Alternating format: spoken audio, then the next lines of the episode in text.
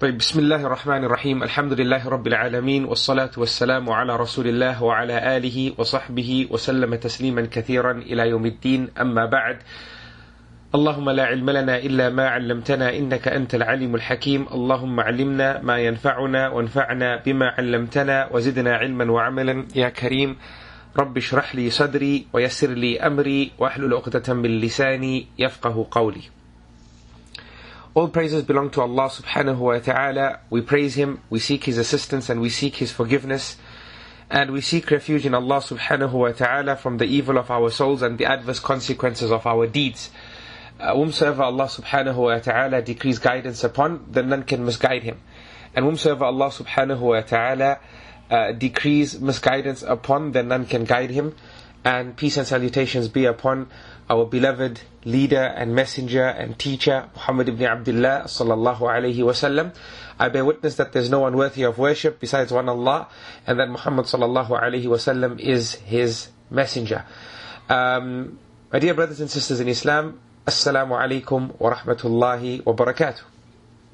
May the peace and blessings and mercy of Allah subhanahu wa ta'ala uh, be upon you all. I welcome you all to um, the restart of um, the summarized provisions for the hereafter classes, um, a class that has been put into place especially uh, for our brothers and sisters working in the da'wah, but uh, not exclusively. Um, everyone is is um, encouraged and um, allowed to participate. And the reason for this, uh, just to uh, remind those who were with us uh, during our last series, um, and to inform those who are joining us now. And mashallah, we have um, a few people, uh, a good few people, mashallah, um, that have joined us. Walillahi alhamd. Um, the reason for this class is to ensure that you know, especially for those who are working in the da'wah, um, irrespective of capacity, uh, then you have a means of uh, filling yourself up. Uh, the reason why I say filling yourself up, my dear brothers and sisters, is uh, because, you know, when you work in the da'wah, sometimes you get so busy, um, it's impossible for you, or very difficult for you, uh, to uh, continue with other classes, especially since you know you you you have other obligations. You have your job, you have your family, um, and everybody's circumstances are different. And then what happens is you work in the da'wah and you end up becoming a person that gives and gives and gives. So you give everything that you have uh, without filling yourself up. And uh, this leads to um, demotivation. People become demotivated. Uh, because, you know, shaitan is always, uh, he's, he's surrounding you. You know, it's not even correct to say he's, he's on your back. No, the reality is, uh, shaitan is, uh, he's, he's, he's surrounding you. He doesn't want you to be a means of strengthening Islam. And that's what everyone does when they work in the da'wah, irrespective of position. Uh, you're a means of uh, protecting Islam. So um, you have to, ha- you know, create those mechanisms that strengthen you against shaitan, um, and it, it is it is uh, not praiseworthy for you to leave those mechanisms that cause you to become weakened over time, uh, and as a result, you drop out of uh, a unique situation that Allah subhanahu wa ta'ala puts you in and uh, you make shaitan happy as a result. You know, uh, for those who are workers in the da'wah, I'm sure uh, you have felt uh, weakness at times. I'm sure you've come across people who have left um, at times, um, you know, and uh, I'm sure you've seen the reasons why. A lot of pettiness comes in, things which are non-issues become issues, um, and this is all due to us not filling ourselves up. You know, we empty the tank, we don't fill up the tank. It's knowledge really that empowers us, and we know that Rasulullah sallallahu alaihi wasallam he spread this da'wah uh, through teaching. he spread this da'wah um, through teaching. Um, so he taught, sallallahu alaihi wasallam, and he taught and he taught and he taught, and and the people who were, um, you know, chained um, and shackled with polytheism and shirk, uh, they became uh, the best people who walked uh, the face of um, this earth, alhamdulillah. So, you know, this is a lesson for everyone here, uh, that for you to really excel in da'wah, you have to study, you have to learn. Uh, and that's why uh, I've brought this class. It's an online class. You know, we do it on a on a Saturday, uh, trying to take into consideration the different time zones. Alhamdulillah, we have people from Australia in class. We have uh, people from America in class. We have people from the UK in class. We have people from Southern Africa in class. We have people from all over the place. So, inshallah, Allah has blessed us with regards to the timing. Um, one of the things, uh, one of the other reasons, brothers and sisters, why um, I am saying that we need to study, especially when we work in the da'wah, is because you are a representative of Islam. Right? People look up to you. People take guidance from you. You know, and generally people take that from all Muslims. Uh, but when you take a position in the da'wah, then people see you as a guide, as one of those guiding stars. And uh, many a time I've seen people work in the da'wah, but their character is not uh, da'wah-like, if I can say that. Their speech is not da'wah-like um, if I can say that. Um, you know, um, it's just it, it, it, it's it becomes a sad state of affairs that they they you know there's a big conference happening or there's a feeding program happening, uh, and then you have elements uh, that uh, you know have positions of authority, but we're not seeing the guidance of Rasulullah sallallahu alaihi wasallam. The guidance of Rasulullah sallallahu alaihi wasallam is not being uh, witnessed. Um, so you know, this is another reason why we need to have this class. And Zad al-Ma'ad, or Provisions for the Hereafter, the summarized class, was a good run through uh, for many reasons that I shared at the beginning of our last series. Now, for those who are new, uh, you can access the notes uh, on my website, www.sajidumar.com. Uh, inshallah, Sister Dhakira can uh, put up links as well for you all or send those links via email. And also, you can access the audio um, um, by visiting my SoundCloud page. All the audios are up there, and you can also access the audio uh, by downloading my app, um, the Sajid Umar app that's available on uh, both the Apple Store and the Google Play Store. Okay, so it's highly advisable that at least for now you go through the first lesson, which highlights why Zad al-Ma'ad is an important study and our methodology um, uh, as we as we traverse uh, through uh, this particular uh, book. Now, we did have a quite long discussion surrounding this, the, the, introduction to the book uh, because it was pivotal.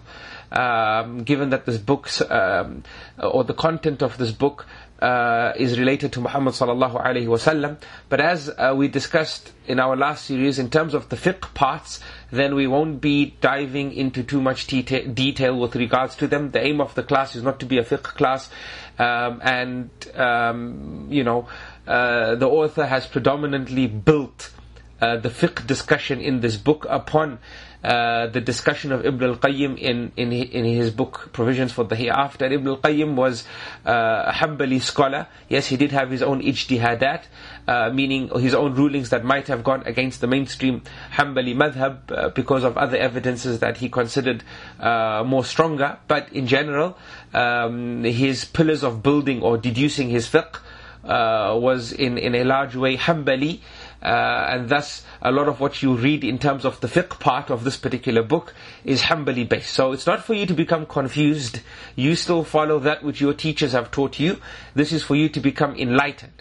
And that's why uh, I won't be uh, diving into too many fiqh discussions and difference of opinion and so on and so forth. Rather, we just want to take the guidance and develop ourselves from the discussion.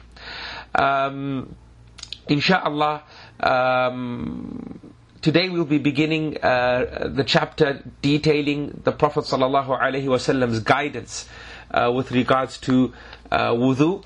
And um, I would like um, our dear uh, student and brother uh, Hisham Ja'far, if his microphone is uh, working, to read for us the entire text of this particular chapter, and then inshallah we will dive into a discussion. Now, each and every one of you, alhamdulillah, you were sent the link to the notes um, so I presume the notes are open in front of you. So I've asked Hisham to uh, sort of quicken the reading so we can get through it, inshaAllah, uh, because each and every one of you uh, is supposed to be following uh, walillahi alhamd uh, via the text in front of you. I'm going to switch off my microphone uh, for a little bit, and then uh, I'll leave Hisham to read, inshaAllah. He wasallam used to perform ablution for every prayer most of the times, although sometimes he might pray with one ablution. Sometimes he would perform ablution with a mud of water, sometimes with two thirds of a mud, and sometimes more. And he was the most frugal of the people in pouring water for ablution, and he warned his people against wasting it. It has been authentically reported from him that he that he performed ablution washing each limb once, twice, and three times. Sometimes he sallallahu alaihi wasallam would wash his limbs twice and others three times, and he would rinse his mouth with the madmada and sniff water into his nose, which is called istinshaq. Sometimes with one handful of water, sometimes with two, and sometimes with three, and he used to combine the rinsing of the mouth and the sniffing of water into his nose, i.e., he used to do both with the same handful of water. And he used to sniff the water with his right hand and expel it, which is called istinthar using his left hand. Sometimes he would wipe over the whole of his head, and sometimes he would pass his hands back and forth. But it has not been authentically reported from him that he ever wiped over only a part of his head. But if he wiped over his forelock, he would complete the wiping over his headdress. He never performed ablution without rinsing his mouth and sniffing water into his nose, and it has not been recorded from him that he even once abandoned them. Likewise, he, has, he never once abandoned the sequence of actions and continuity in ablution, and he would wash his feet if they were not in leather sho- socks or ordinary socks, and he would wipe over his ears both outside and in along with his head.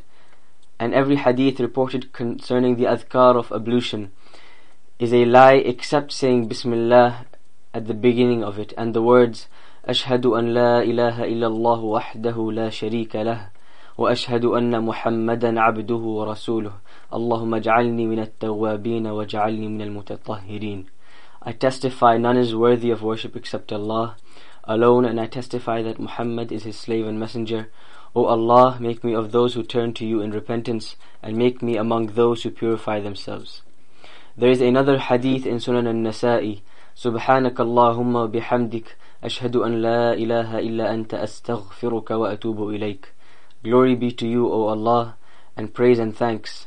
I testify that none is worthy of worship except you. I seek forgiveness from you and I turn to you in repentance. He never said at the beginning of it, I make the intention. Nor did any of the companions radiallahu anhum ever did so.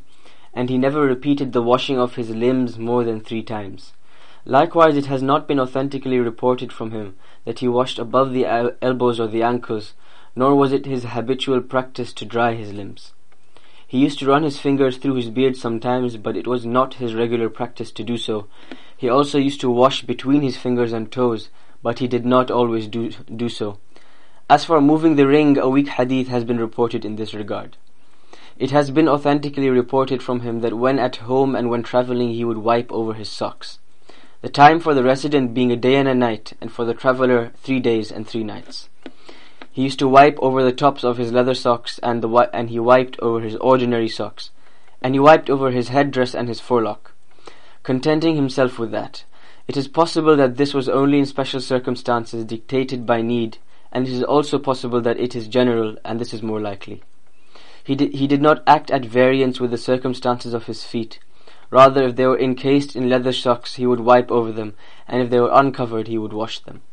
He would perform tayammum by striking the ground which he intended to pray once for his hand and his face, regardless of whether it was dust, soil, or sand. And it has been authentically reported from from him that he said, حيثما أدركت رجلا من أمتي الصلاة فعنده فعنده مسجده وطهوره. Whenever any man from amongst my people happened to be when the time of prayer overtook him, he has his mosque and his means of purifying himself.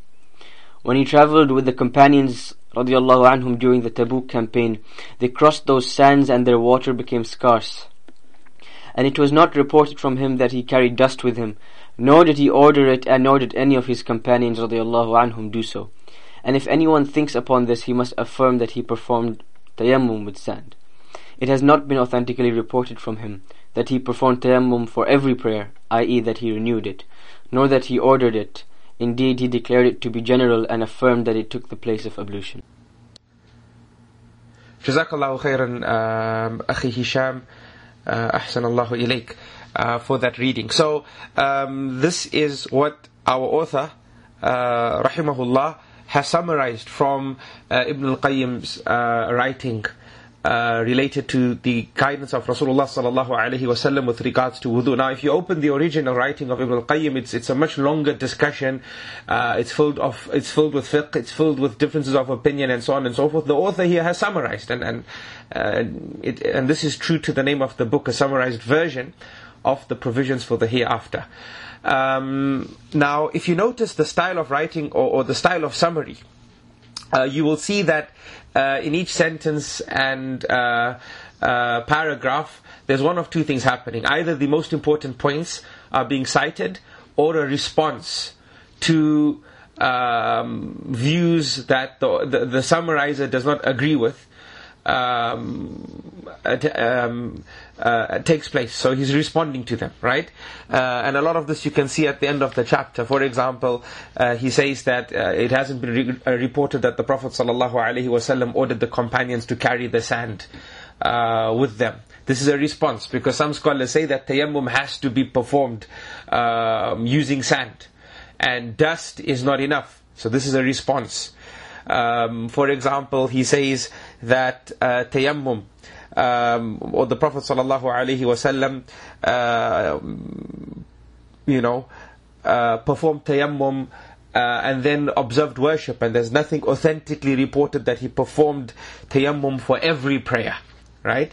So this is a response because uh, there are some scholars who believe that tayammum uh, is done per ibadah, uh, per act of worship. So uh, if you're going to um, uh, perform tayammum and observe salah, then you're gonna, you need to observe another salah or another act of worship that requires wudu, then another tayammum is done. Right? So this is a response, and this shows you the, the, the view of Ibn al-Qayyim, and, and here the summarized view of the author, uh, or the or, um, as well as the as well as the author of the summarized version, right? That they saying that the correct view here is if you perform tayammum once, then it's like wudu you can practice every act of worship until that wudu breaks, until your ritual purity breaks rather. So it's as if you made wudu with water. When you when you observe wudu with water, uh, it lasts um, uh, till that wudu breaks right? So he's responding to the view of those scholars who say that tayammum is different to wudu in that tayammum has to be done for each and every act of worship, irrespective of whether you nullified your ritual purity or not. So these are just examples, just to make you understand uh, the methodology of the summarization taking place. So he's going to mention the most important points, and some of the points uh, you might be scratching your head and thinking, okay, why is this mentioned in the summary? Uh, but this is mentioned based on uh, responding to views that uh, the author does not uh, agree with or does not consider to be strong. Now, when we say that the author doesn't agree with the view, it doesn't mean that those views, um, you know, are absolutely false um, and uh, are built upon no evidence. No. They also have the evidences, however, uh, the author is citing what he sees as the strong view, rahimahullah. So I just want to make this clear.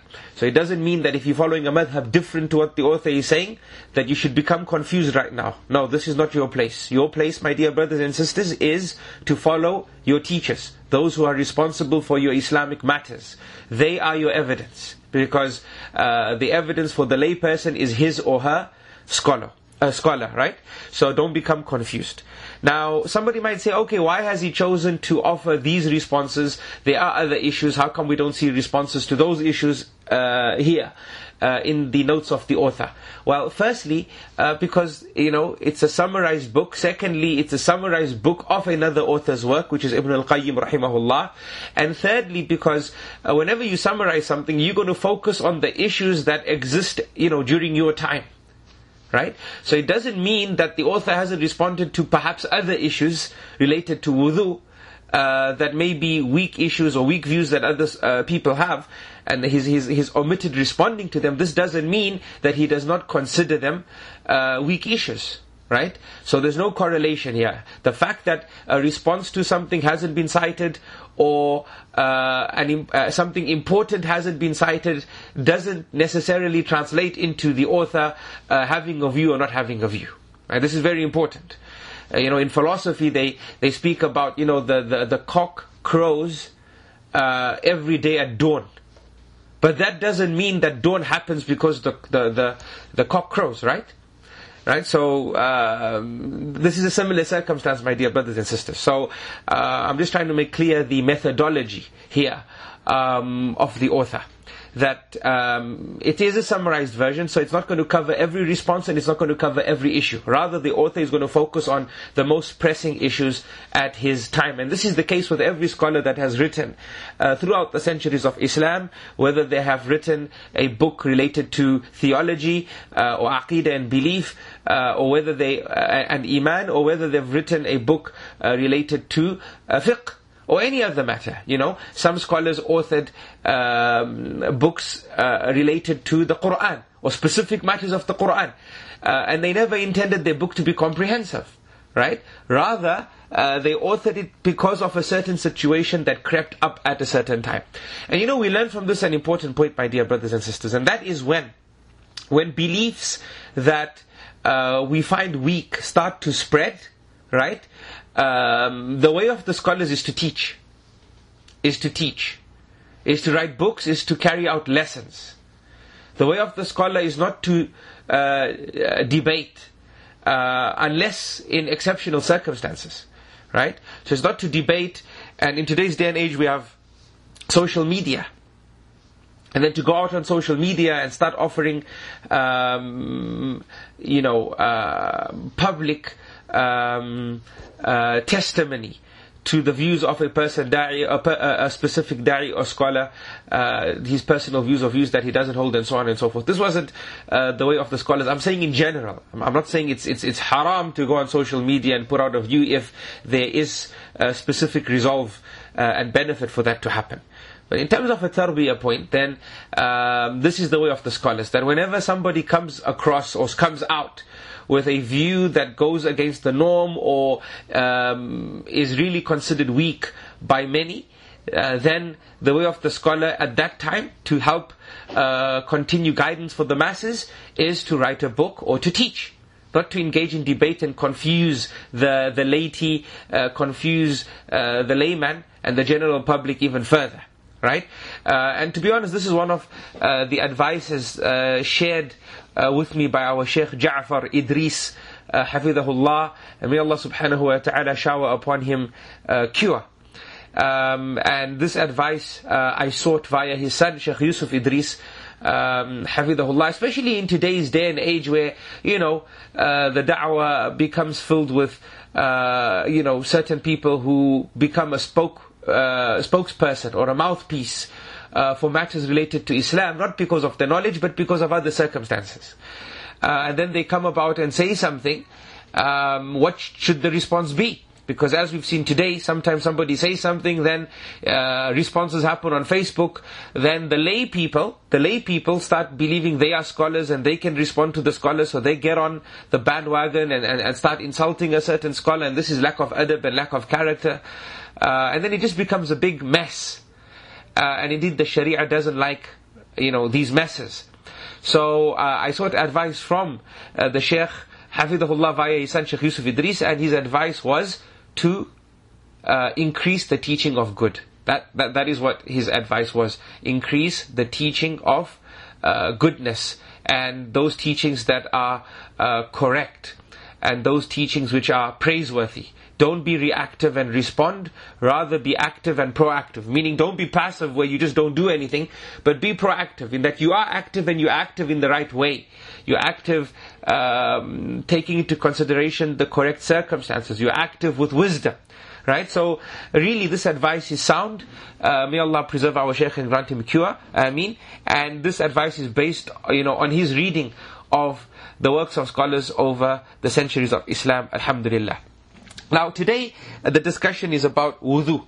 Now wudu uh, is an Arabic term and we also have wudu. Wudu with uh, a fatha on the waw uh, which is also an Arabic term. So what's the difference between wudu with a dhamma and wudu with a fatha? Well, wudu um, has been explained by some of the scholars of the Arabic language um, as uh, the name of that which you use, which you use to observe the wudu. Whilst wudu is the action of uh, purity. Okay? So wudu, what the fatha refers to uh, the water uh, that is used. And, and, and we find this in some narrations that the Prophet ﷺ requested the wudu, right? Um, which means he requested water to observe the ablution. Uh, some scholars have said wudu and wudu both refer to the same thing. They're just two types of languages. Uh, but nonetheless, uh, this is the discussion referring to the two. Uh, in terms of wudu and the action, then all the scholars of the madhab have attempted to um, um, define uh, the term wudu and wudu walillahi alhamd is something that we all know it's that action that we observe uh, before salah or those set uh, actions that we observe to um, ascertain ritual ritual purity. So this is um, the discussion related to uh, wudu. Now, wudu, my dear brothers and sisters, uh, is an important act of worship, and this is something we must understand from the outset. You know, a lot of the time people say, "What's the wisdom behind wudu?" Right? What the, what's the wisdom?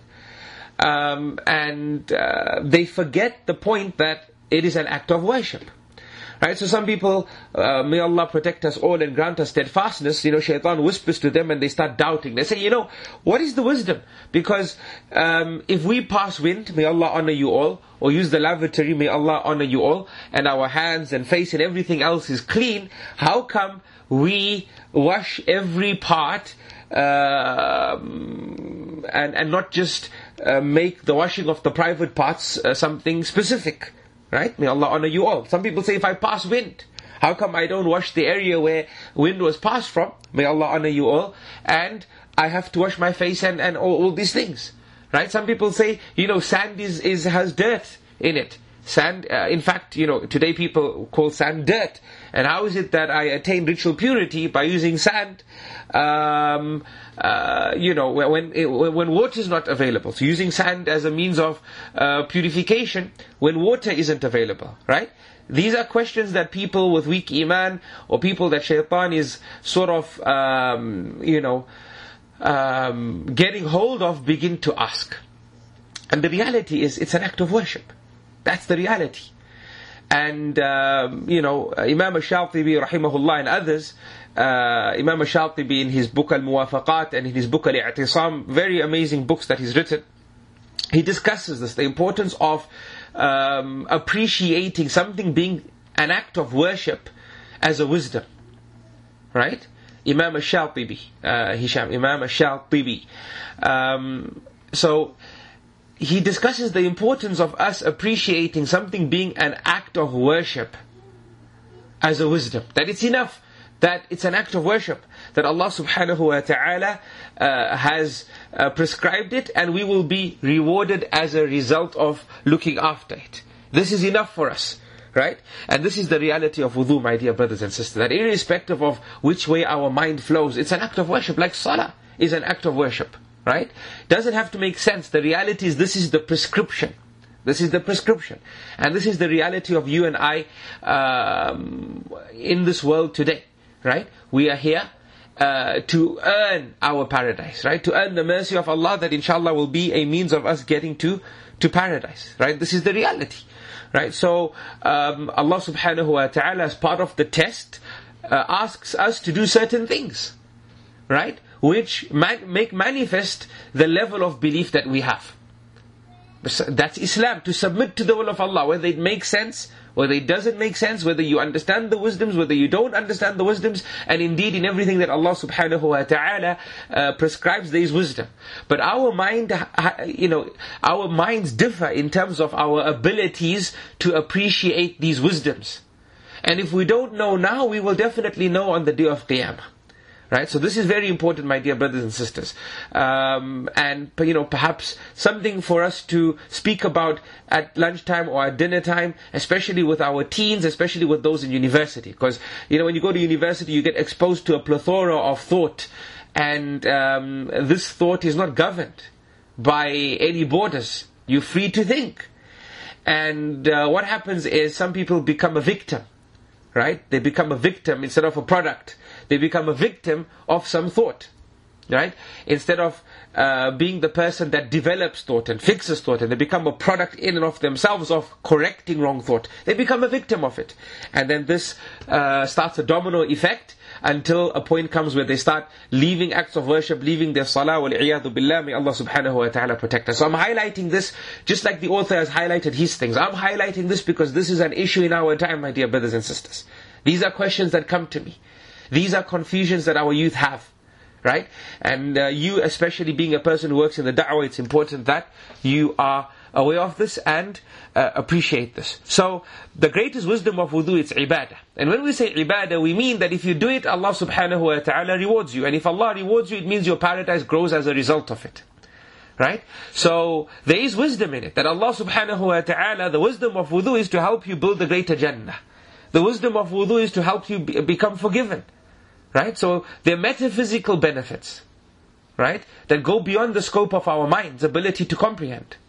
So, um, and we know from countless narrations that we are forgiven when we observe the wudu, and we'll come across those narrations bi'idhnillahi ta'ala. Now, if we look at the famous uh, statement of Ali radiallahu anhu, um, he uh, discussed this issue of using our aql or our mind in front of naqal, in front of revelation. And he said that if religion was based on, you know, what suits your mind and what doesn't suit your mind, then in terms of wiping over the socks, you would be wiping underneath your feet, not on top of your your feet. Now we know if somebody's wearing, uh, you know, socks and they they uh, choose to wipe over their socks during wudu, then uh, they wipe over the top. Because this is what Rasulullah sallallahu wasallam did. Now somebody might say, you know what, why don't I wipe at the bottom? Because I walk on the bottom, the bottom is what touches the dirt, so rather I wipe on the bottom. Right? But no, Rasulullah sallallahu alaihi wasallam wiped at the top. And the author here also mentions this whole discussion uh, about um, wiping um, over he, uh, the, or re, re, related to Rasulullah sallallahu alaihi wasallam um, washing his feet if they were not in leather socks and he would wipe over uh, and and he, uh, which means we understand from this that he would wipe over his socks uh, if he was wearing them. I'm just stating this now because we we at the discussion. We're at the discussion so please forgive uh, the randomness uh, but since we are discussing this, this, the statement of Ali radiallahu an, so the author does mention this, and the reason why he mentions this is this, you know, is because the Shia, the Shia, they denied this ruling about wiping over the socks. Right? So they uh, uh, denied this. So the author has put this here as a response to them. And for those who carry similar beliefs that the Prophet ﷺ did wipe on his socks. And that's why some of the scholars of belief or theology, they would include the discussion about wiping over leather socks as part of their notes when they taught Aqidah. Right? Why? Because uh, of the Shia and their denial of this being part and parcel of the religion and Allah subhanahu wa ta'ala uh, knows best. But the point to note, my dear brothers and sisters, is uh, there are wisdoms behind wudu, and the greatest wisdom is a chance for us to have our sins forgiven, and a chance for us to build our uh, hereafter. May Allah subhanahu wa ta'ala grant us Jannah. Ameen. Ya Rabbil Alameen. Um, in terms of the many narrations, my dear brothers and sisters, regarding wudu, then uh, we have the hadith of Abu Hurairah radiallahu an. This hadith is in Sahih al-Bukhari and Sahih Muslim. He says that I heard the Messenger sallallahu alaihi wasallam say that on the day of rising, my community will be called those with white blazes on their, or, or, or white shades of light on their forehead and limbs. Right? And this is so because of the effects of wudu. Right? So this is the hadith. This is the hadith. Abu Hurairah radiallahu anhu he added, according to the preferred opinion from the scholars, he added a statement here, meaning this statement that I'm about to say to you is not from the opinion or not from the statement of Rasulullah sallallahu alaihi wasallam. They say this is from the statement of the narrator of the hadith, which is Abu Huraira. And he says, so whoever of you can increase the extent of the whiteness should do so. So, uh, in this hadith, Rasulullah sallallahu alaihi wasallam is saying that on the day of Qiyamah, uh, there will be people from the ummah of Rasulullah sallallahu alaihi wasallam that will have shining hands and um, limbs, right, or their foreheads, um, uh, and limbs of wudu will shine. Uh, and in terms of the narration of the hadith, it goes on to say, so whoever of you can increase the extent of the whiteness should do so. Now the scholars have said this last part is not from Rasulullah sallallahu alaihi wasallam. Right? Because somebody might start washing his hands up to his shoulders, or washing his feet up to his knees, for example. Because that's, by default, that's what you'd want. You'd want uh, more light, right, on your limbs. So you'll end up um, washing um, you, uh, you know, you, you, uh, you would end up by default increasing the, the, the area that should be washed. And this is not what is intended, my dear brothers and sisters. And as the scholars have said, the statement is from Abu Hurairah radiallahu anhu. And that's why the author in his notes, in his notes, when Hisham read, uh, uh, you heard the discussion that Rasulullah sallallahu alaihi wasallam used to uh, wash up to his ankles, and it's not established that he used to wash above it, right? Um, let me see if I can uh, find it. Um,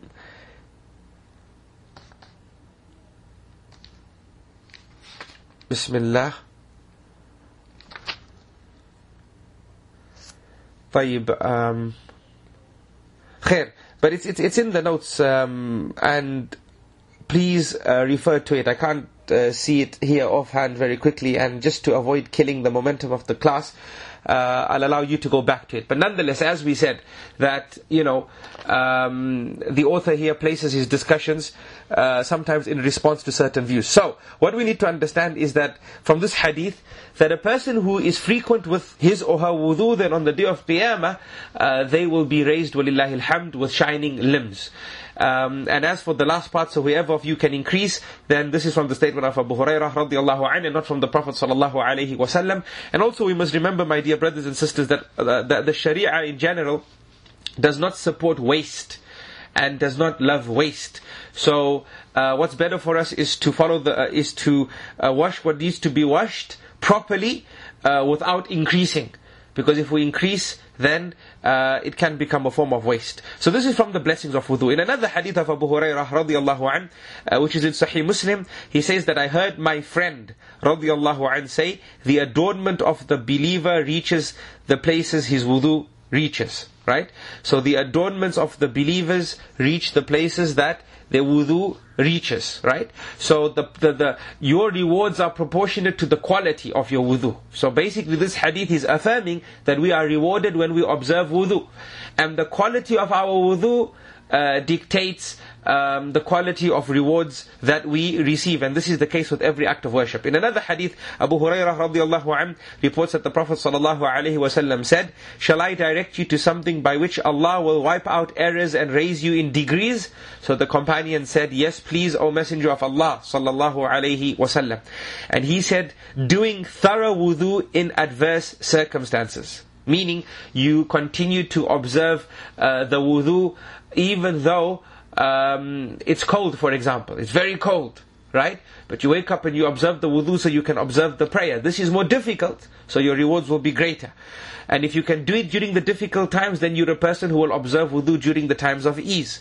So he says, doing thorough wudu in adverse circumstances, taking a lot of steps to the masjid, which means when you go to the masjid, you try and, and choose the longest way to get to the masjid, if easy right?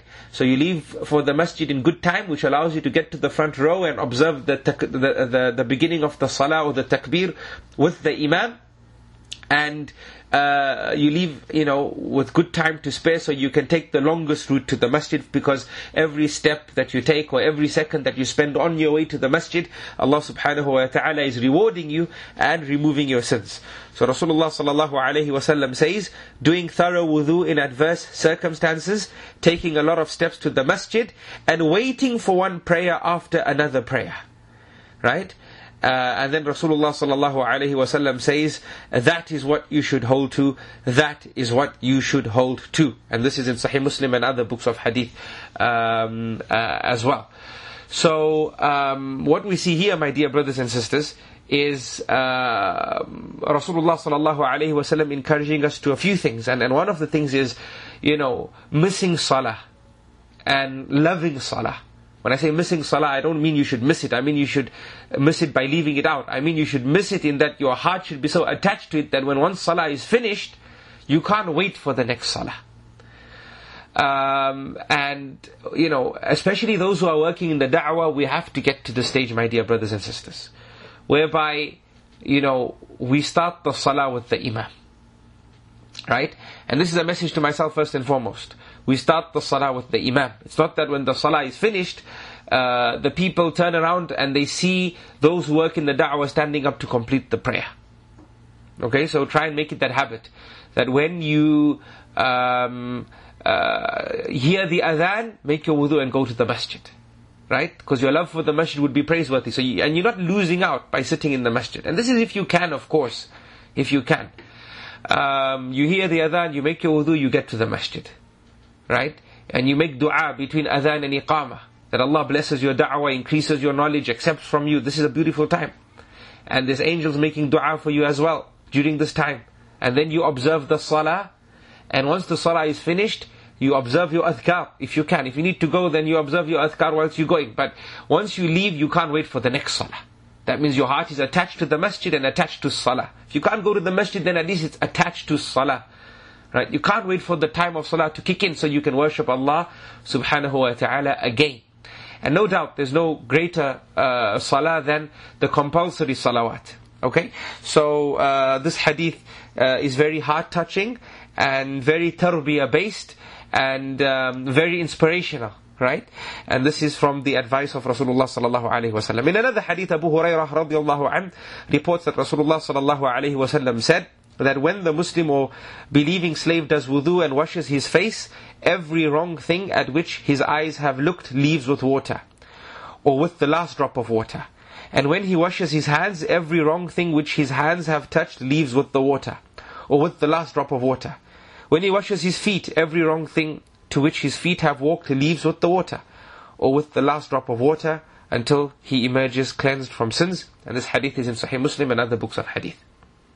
Um, so, brothers and sisters, this is uh, another wonderful hadith, and this hadith uh, related to wudu is indeed great guidance for us. Why? Because it helps us, you know, sort out the mistakes that we have during our day and night. Right? No doubt we look at things we shouldn't be looking at. Right? Um, no doubt um, we uh, we say things we shouldn't have said. We speak uh, words that we shouldn't speak. No doubt sometimes we observe poor character, character that is not worthy of a Muslim. You know, sometimes we, um, the concentration of our salah is weak, right? So we always go through these, these ups and these downs. And uh, here, wudu has, uh, this is a great wisdom. Remember we said we'll come, we'll understand the wisdom when we uh, go uh, through the hadith of Rasulullah sallallahu alaihi wasallam, uh, teaching us about wudu. Right? Here Rasulullah sallallahu alaihi wasallam is teaching us that look, you do a mistake, go make, you know, when you make wudu for your next salah, right? Then uh, Allah subhanahu wa ta'ala will forgive you. And that is why make a beautiful wudu. Don't make it a rushed wudu. And earlier we discussed that the reward is proportionate to the quality of the wudu. And appreciate that as you're washing your face, the sins of the face are moving, the sins of the eyes, the sins of the mouth, as you wash your mouth, as you wash your hands, as you wash your feet. Right? And that is why once when a person uh, uh, fell prey uh, to uh, to a female and he engaged in some of the uh, beginning actions uh, or what we know as foreplay, he didn't fall into zina. Allah protected him from it. He didn't fall into zina. Allah subhanahu wa taala protected him from it. But um, some of the foreplay matters he fell prey to, and he came to Rasulullah sallallahu alaihi wasallam, and he says that look, you know, um, please cleanse me. And this is what happened, and so on and so forth. So the Prophet ﷺ said, Did you pray with us? Did you pray the last salah with us? Right? And Rasulullah ﷺ was teaching this person here that your good deeds wipe out your bad deeds. Right? Now this doesn't mean that we should say, no, I'm, I'm going to pray salah just now, so let me do a sin now. No, because that's being disrespectful to Allah subhanahu wa ta'ala. And it's the mercy of Allah that Allah has decreed that our good deeds will wipe out our bad deeds. But if we disrespect Allah, then Allah is the ultimate decider. Right? So we, sh- we shouldn't make it a habit of disrespecting Allah and we should never forget that there's no guarantee that we will live after the sin to observe a salah or make wudu or do a good act of worship or give some charity or do that uh, by which Allah subhanahu wa ta'ala will forgive our sin. So let it not become a circumstance where we start guaranteeing ourselves salvation like the Christians do. The Christians, it's a totally wrong belief. They believe that going to church on Sunday covers the mistakes of the week. It's totally wrong belief. Firstly, it doesn't. Right? They believe confession to the priest uh, removes the sins. It doesn't. Firstly. Secondly, who said you're going to see Sunday? Even if we said that if you go to the church on Sunday, your sins will be forgiven, who says you're going to get to go to the church? Who says you'll be alive? Who says you'll, you know, you'll have ability even if you are alive? Who says that? Right? So Muslims need to be careful that we don't fall into the traps of, uh, or the, the traps that previous nations fell into. A shaitan uh, deceived them.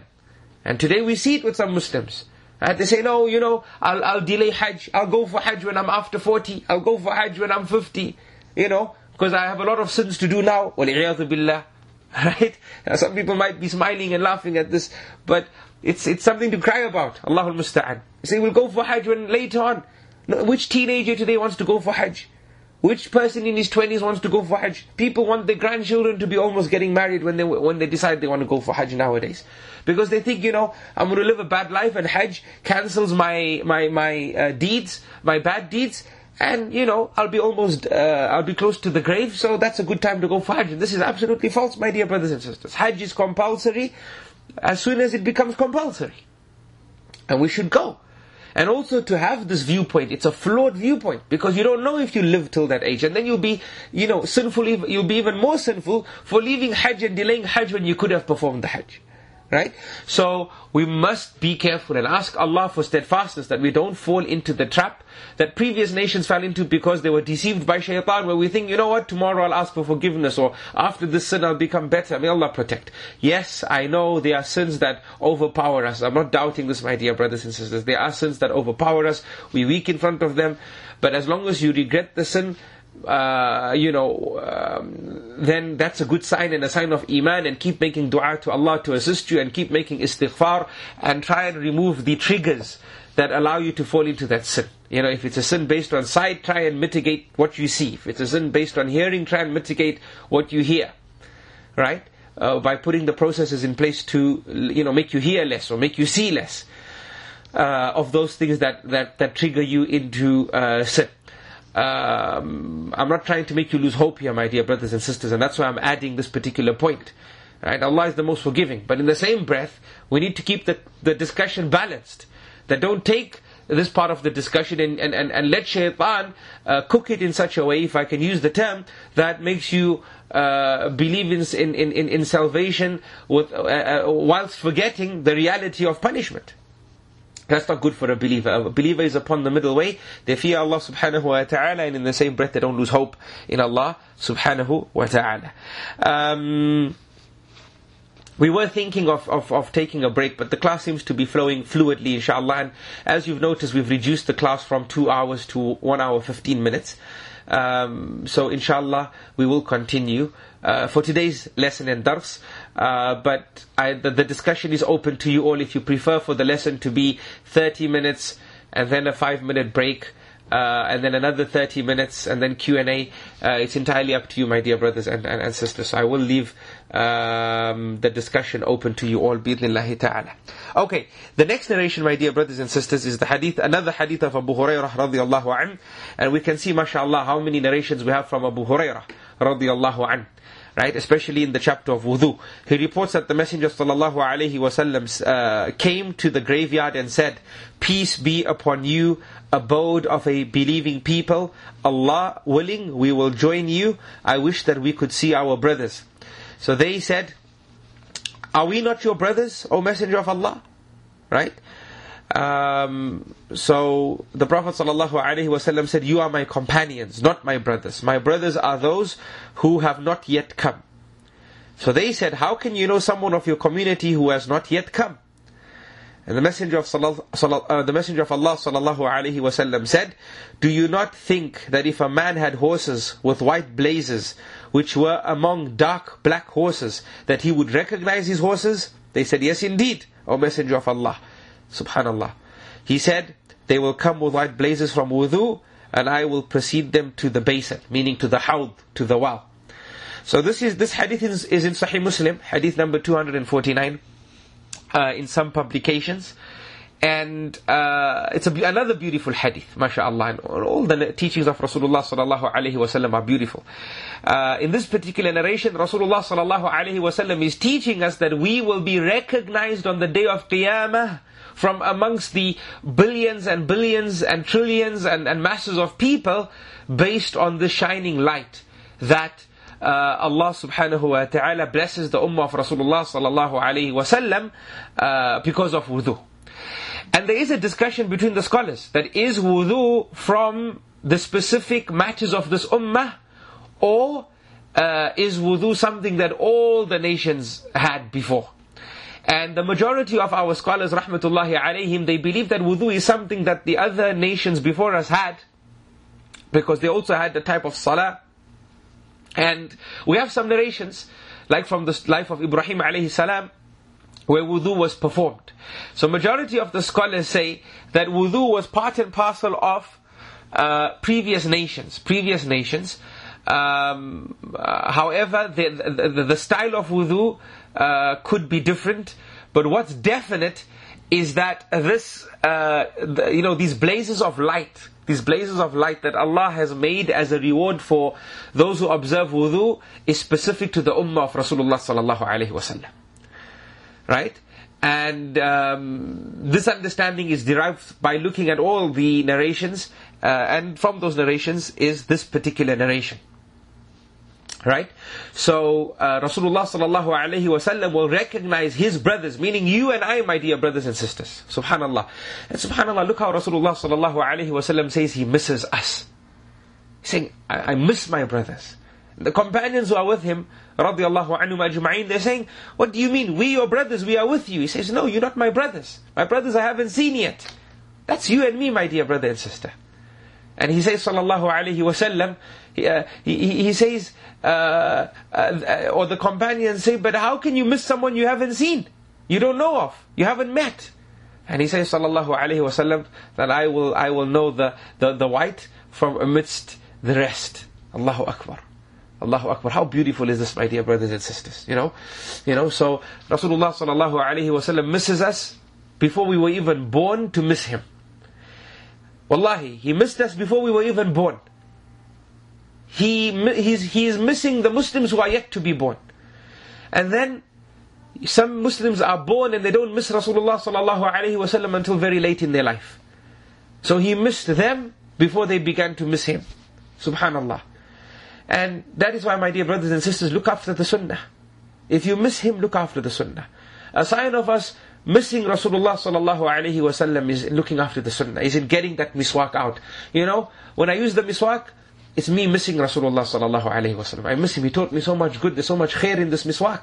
When you dress like the sunnah, I'm missing Rasulullah sallallahu alaihi wasallam. When you when you have that beard, I'm missing Rasulullah sallallahu alaihi wasallam. When when you wear that hijab, I'm missing Rasulullah sallallahu alaihi wasallam. You might not be convinced about the hijab, as one sister from America called me, called, called me uh, a few days ago to say that you know I've been wearing the hijab, but now I've taken it off because uh, I've reached, uh, I've become 17, and I feel I only wear it because um, uh, my parents told me to. And uh, I'm still trying to convince myself that it's it's not something cultural, etc., etc. May Allah grant us steadfastness. May Allah grant us steadfastness. Allahul Musta'an. It's tough, my dear brothers and sisters. Wallahi. It's tough. You know, living in some countries is tough. Right? You know, human nature is human nature. We we fight racism, racism, but it occurs in, in different strands, in in, in, in, in different uh, arenas and different areas, right? Where you wear a headscarf, uh, you don't even have to cover your face. You wear a headscarf, and even if it's colorful, even if it's you know, it, it's it, it's it's hijab, not ideal, but it's still hijab. People look at you, people judge you, right? You get a job, or you don't get a job the apartheid exists, my dear brothers and sisters. So it's tough. And if you don't have steadfastness, that's what's going to happen. The pressure of society is going to confuse you and make you question your own beliefs. Right? Now, belief is something established. That's why it's called belief. But when you start questioning that belief, that means something established became, you know, uh, became something not established. It, it, it, it, became weakened. It became something you lost belief in. It's no, it's no more something established. Right? So we have many, many, um, you know, many areas in our life, subhanAllah, uh, that shaitan now has as a tool. As a tool. Before shaitan could attack us uh, using a, a, a limited uh, amount of resources. The resources that have become available to shaitan now are, subhanAllah, um, unbelievable. Unbelievable. So the point I'm saying is okay, so you're still trying to convince yourself whether, you know, hijab or keeping my beard uh, is, is cultural or not. But one thing we all agree to is the Prophet ﷺ did it. Do you miss him? Yes, so do it. Right? So sometimes we gotta we got to get back to the basics, my dear brothers and sisters. You know, we have to come out of the polemics and, and uh, you know, uh, today with the internet, no doubt the last 15 years has created a people, you know, uh, last, you know, 20 years has created a people that um, are different to the people of before. People are more educated, they're more exposed to different views, they're more exposed to evidences, they use evidences they don't understand. They don't understand. They use it. Lay people are, are, uh, challenge uh, learned people. That's the age we live in. Right? So let's come off all this deep discussion. Let's just go back to the basics. You love Rasulullah sallallahu alaihi wasallam? Yes. You miss him? Yes. Did uh, did he not condone the hijab with the with the females at his time? Yes. Did he not use the miswak? Yes. Did he not keep a beard? Yes. Did he not dress appropriately? Yes. In this way, yes. So just do it. Do it because you miss him, sallallahu alaihi wasallam. Isn't that a reason to do something? Indeed it is. And as I've said to you, my dear brothers and sisters, you know, we, uh, you know, the, the, giants before us, they became giants because they did things because it was a sunnah. To them, a sunnah was, was not like this is wajib, this is sunnah. No, there was wajib, yes, but even the sunnah was something that never left their lives. Never. Today, if it's a sunnah, we literally treat it as unimportant. Allahul Musta'an. It leaves our life. Say, brother, sister, this is sunnah. And we say it in a way like, you don't have to do it. No, it is sunnah, yes, in terms of ruling. But do it because the best person to have walked the face of this earth did it. And he only did it and never left it because Allah subhanahu wa ta'ala loved him. Right? Right? And this is important. And um, there were elements throughout the centuries of Islam that would belittle things if it was a sunnah. And I, I shared with you once uh, a person who came to Ibn Mas'ud radiallahu an, and he asked that, is the witr uh, sunnah? And uh, Ibn Mas'ud radiallahu an, he said that the Prophet sallallahu alaihi wasallam never left it. He goes, but is it sunnah? He said the Prophet sallallahu alaihi wasallam never left it. He goes, but I'm asking, is it sunnah? Or in, in, in another narration, he was asking, is it compulsory? And Ibn Mas'ud said, the Prophet ﷺ never left it. He said, is, but is it compulsory? He said, the Prophet ﷺ never left it. So, one of the companions of Ibn Mas'ud radiallahu an, he said to him that why didn't you, why didn't you, why didn't you just tell him that it's, it's not compulsory, it's, it's sunnah? So Ibn Mas'ud radiallahu anh said, I looked at him and I felt that if I told him it wasn't compulsory, or if I told him it was sunnah, then he would just leave it altogether. You see, so the Sahaba were giving tarbiyah. This is tarbiyah. This is mura'at hal al-mustafti, as the scholars of usul al-fiqh discuss and say. It's looking at the condition of the questioner before giving the, the questioner an answer. Right? So he looked at his situation. And you see how the Sahaba were, were, were murabbis and developers even in the fatwa that they gave. Right? He says, I looked at this situation. If I just gave him the ruling and said it's sunnah, he, he, he looked like the type of person who'll just leave it altogether. And that's not good for him. So I told him the Prophet never left it. Sallallahu alayhi wasallam. Uh, what do you want, need me to repeat, Abdul Mateen? The narration, the, the statement, the story related to Ibn Mas'ud, radiallahu an. It is a lengthy one, so if we can access the recording, that would be great inshallah. Uh, Jazakallahu khairan.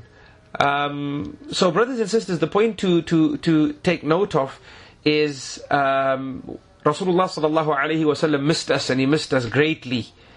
Right? Uh, let's miss Rasulullah sallallahu alaihi wasallam, and that's how, that's why we're discussing uh, provisions for the hereafter. It's a book related to the life of Rasulullah sallallahu alaihi wasallam. Um, we must ensure, especially as workers in the da'wah, that we are closest to the sunnah. Our speech is close to the sunnah. Our actions are close to the sunnah. Everything about us is close to the sunnah. Has to be like that, my dear brothers and sisters. It's of utmost importance that we do so, that we are revivers of the sunnah. And perhaps somebody will become inspired by looking at what we do. They'll start using the miswak, and their life will become a sadaqatul jariyah for us. That they saw us using the miswak, so they started using the miswak. They saw us making dua during the last hour on a Friday, so they started making dua. They saw us fasting a Monday or a Thursday, or at least the three white days in the month, and they started fasting. Alhamdulillah. Right? And their whole life becomes a sadaqatul jariyah for us. Right? So my, my dear brothers and sisters in the da'wah, you know, you have a great role to play. It's not about the sheikh who will come and teach the course or will come and speak at the conference and you, you busy selling tickets. No. You are a da'i selling tickets. Right? You are a da'i at registration. You are a propagator. You are doing the work. You are as important as the sheikh who's coming to speak. You are as important as the sheikh who's coming to teach. Yes. You are as important because your work has created the platform for the teacher to teach and the students to learn, and your work has put you in uh, the limelight where people take guidance from you. So you are the actual da'i, right? Uh, if not even more important than the actual du'at who come. Right? So uh, it's important that you take lessons, you learn from your du'at, and you revise yourself. Don't just be working in the da'wah because it's a pastime, it's nice, the brotherhood's good, and, and, and you forget about yourself. Uh, don't forget about yourselves, my dear brothers and sisters. As Allah subhanahu wa ta'ala says, وَلَا تَكُونُوا كَالَّذِينَ نَسُوا اللَّهَ فَأَنْسَاهُمْ أَنفُسَهُمْ Do not be like those people who forgot about Allah subhanahu wa ta'ala. And you can forget about Allah when you forget about the Messenger sallallahu alayhi wa sallam. Right? Don't be like those who forget about Allah. They, they leave the sunnah. فَأَنْسَاهُمْ أَنفُسَهُمْ So Allah made them forget about themselves. You know, our lesson's coming to an end today, but I want you to focus on this ayah throughout the week till our next lesson. Whilst you're driving, whilst you're cooking, whilst you taking a break from study, ask yourself that have I forgotten about Allah? And has Allah made me forget about myself? You know, some people say, Sheikh, my salah, the, my, my consciousness is becoming weaker and weaker and weaker. And I tell them that how often do you remember Allah? How often do you look after the teachings of Rasulullah sallallahu alaihi wasallam? How often do you uh, learn about Allah and His names and His attributes? Have you forgotten about Allah? Let it not be a case uh, in which um, you uh, Allah has caused you to forget about yourself because you chose to forget about Allah subhanahu wa ta'ala. Revise, my dear brothers and sisters. As I said, shaitan has a lot of tools available to him. He makes us forget. You know? Our work becomes a big part of our thoughts. Our families become a big part of our thoughts. Sometimes somebody's health in the family becomes a big part of our thought. You know, the pressure to pay the bills and the taxes and to renovate your house or book that holiday or, you know, these things, everything's a pressure today. And we forget about Allah. But the successful one is the one who doesn't. So Allah doesn't leave him to be. And Allah is always with him. And that's why in part of the dua of Rasulullah sallallahu alaihi wasallam, he would ask Allah to never ever leave him for an instant, even if it's for the blink of an eye, and never to make him rely on his own abilities even for the blink of an eye. وَلَا تَكِلْنِي إِلَى نَفْسِي طَرْفَةَ عَيْنٍ do not let me re- become reliant upon myself for the blink of, uh, for the period that happens when, when you blink. No. Allah, don't leave me even for that split second. Because لا حول ولا قوة إلا بالله. لا حول ولا قوة إلا بالله. There is no power nor might except from Allah subhanahu wa ta'ala. So, uh, take care of this ayah, my dear brothers and sisters. In another ayah, Allah says, نَسُوا اللَّهَ فَنَسِيَهُمْ That they forgot about Allah so Allah left them. Right? Allah left them to be. Allah left them to be. Eh, we don't translate it as Allah forgot them because Allah doesn't forget anything. But even if some translations say they forgot about Allah, so Allah forgot them, then this is similar to how we say in English, forget about Him. It doesn't mean you're going to delete Him from your mind, but it means just don't bother about Him. So, Nasullaha, they forgot about Allah. They weren't bothered about Allah and His laws and His commands. So, Allah subhanahu wa ta'ala left them to be left them to be, left them to be a product of their own choices and and and and, and uh, uh, decisions, inspiration, uh, stopped reaching them. May Allah subhanahu wa ta'ala protect us. So my dear brothers and sisters, we've uh, started this chapter on wudu and inshallah next week we will continue as well. I have many other narrations uh, to share with you uh, regarding um, wudu. And inshallah we will um, cover some other uh, sound bites pertaining to wudu uh, when we uh, get together and then bi'idhnillahi ta'ala we will move forward to the Prophet sallallahu alaihi wasallam's guidance uh, during the prayer bi'idhnillahi ta'ala. And Allah subhanahu wa ta'ala knows best. Um, Muhammad Al-Hashim says, Sheikh, how would you advise a Muslim thinking of removing hijab as given in your example? My mum's friend's daughter is in this situation. Yeah, this is how I advise her, my dear brothers and sisters. That, look, firstly, you know, um, when somebody uh, starts to um, have thoughts which take them further away from Allah subhanahu wa ta'ala, we, we should not behave in a panicked fashion in front of them. Yes, we should panic, but they shouldn't see the panic. A lot of the times, especially with teens, what happens is um, they go against the norm. They, they say we're going to remove the hijab, for example, or somebody's going to shave his beard, for example. And then what happens is we end up panicking in such a way that we end up grounding the child, we end up scolding the child, we end up ignoring the child on the dinner table, we end up ignoring the child, uh, you know. And what happens is shaitan uses that as a tool and causes that child to rebel. So it might be that the child might have been, you know, having thoughts about it, but now that child is definitely going to do it. Or the child might have had thoughts of stop, stopping, you know, uh, or, or, getting back towards doing something, or putting the hijab back on, or let me start growing my beard again, for example. But because of uh, this whole uh, environment that's been created, causing this person to rebel, this person says, "No, I'm not going to do it." Because the ego, shaitan then uses the ego as a tool. So the ego now steps in and tells this person, if you now wear the hijab, you're going to be weak. They beat you. Your community beat you. Your family beats you. If you grow the beard, they've beaten you. This is what happens. Right? So it's important for a da'i not to panic. Right? Uh, for, for parents not to panic. Um, uh, it's very important. What you got to do is deal with the situation. Look at the trigger. What's the trigger here? Perhaps it's school. Perhaps it's a change of environment. You, you might have gone to another city or vicinity. Previously in your other city, there was no issues. Now we have issues. Look for the triggers. And then as a parent, work towards uh, dealing with that circumstance. And that is what parenting is about. And that's why it's called parenting. It's a verb, right? It requires a process. It requires action. It requires you to give certain things, take certain things, right? You, you gotta fix it. Sometimes you're in the kitchen, you're cooking, right? You're cooking, you're making a sauce or you're making something. It's tasting too soury, it's tasting too sweet. It's not balanced. You got to fix it, right? The, uh, not that I'm a cook, uh, my dear brothers and sisters. My wife cooks very well, mashallah. So, you know, I just do the tasting. I wish I could cook. We cook up other things, alhamd. But the point is, sometimes, you know, you got to balance, you got to balance it, right? You, you have to fix the sauce. Sometimes you're whisking something and it's not thickening. It's supposed to thicken. It's not, it's not thickening. Right? It's, it's splitting, for example. What do you have to, you got to fix it. Maybe you got to add an egg here or some milk here. You got to do something. You got to fix it. That's part of the process. When you have a business, same thing happens. Right? Sometimes you promote somebody. Something, it doesn't work out. Now you gotta fix it. You either gotta, you know, fix it in a way that doesn't make the situation worse. Sometimes you gotta remove the person. Sometimes you gotta send the person on training. It's part of life. So you don't want to panic. If you panic, the situation is not going to change. It's going to be the same. In fact, it could get worse. So why panic? It is what it is. Let's work towards fixing it. Um, and you know, perhaps share this advice that I've shared with uh, your your friends, your your friend's mum's daughter, um, and and and say, look, you know, just attach her heart to Allah and Rasulullah sallallahu alaihi wasallam, and ask her what's her position with them, right? Uh, do you love them? Yes, then fo- uh, imitate them. Imitate what, uh, uh, uh, follow Allah's commands. When I say imitate, I mean follow His commands. Imitate the way of Rasulullah sallallahu alaihi wasallam. You love Him, right?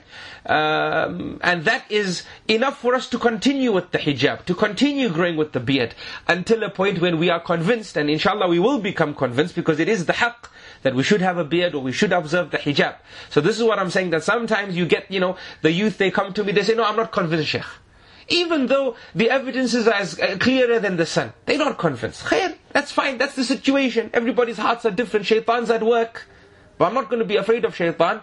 I'm going to dismantle shaitan's work. How? Through a calculated process filled with wisdom and Allah subhanahu wa ta'ala knows best. My dear brothers and sisters, I love you all for the sake of Allah.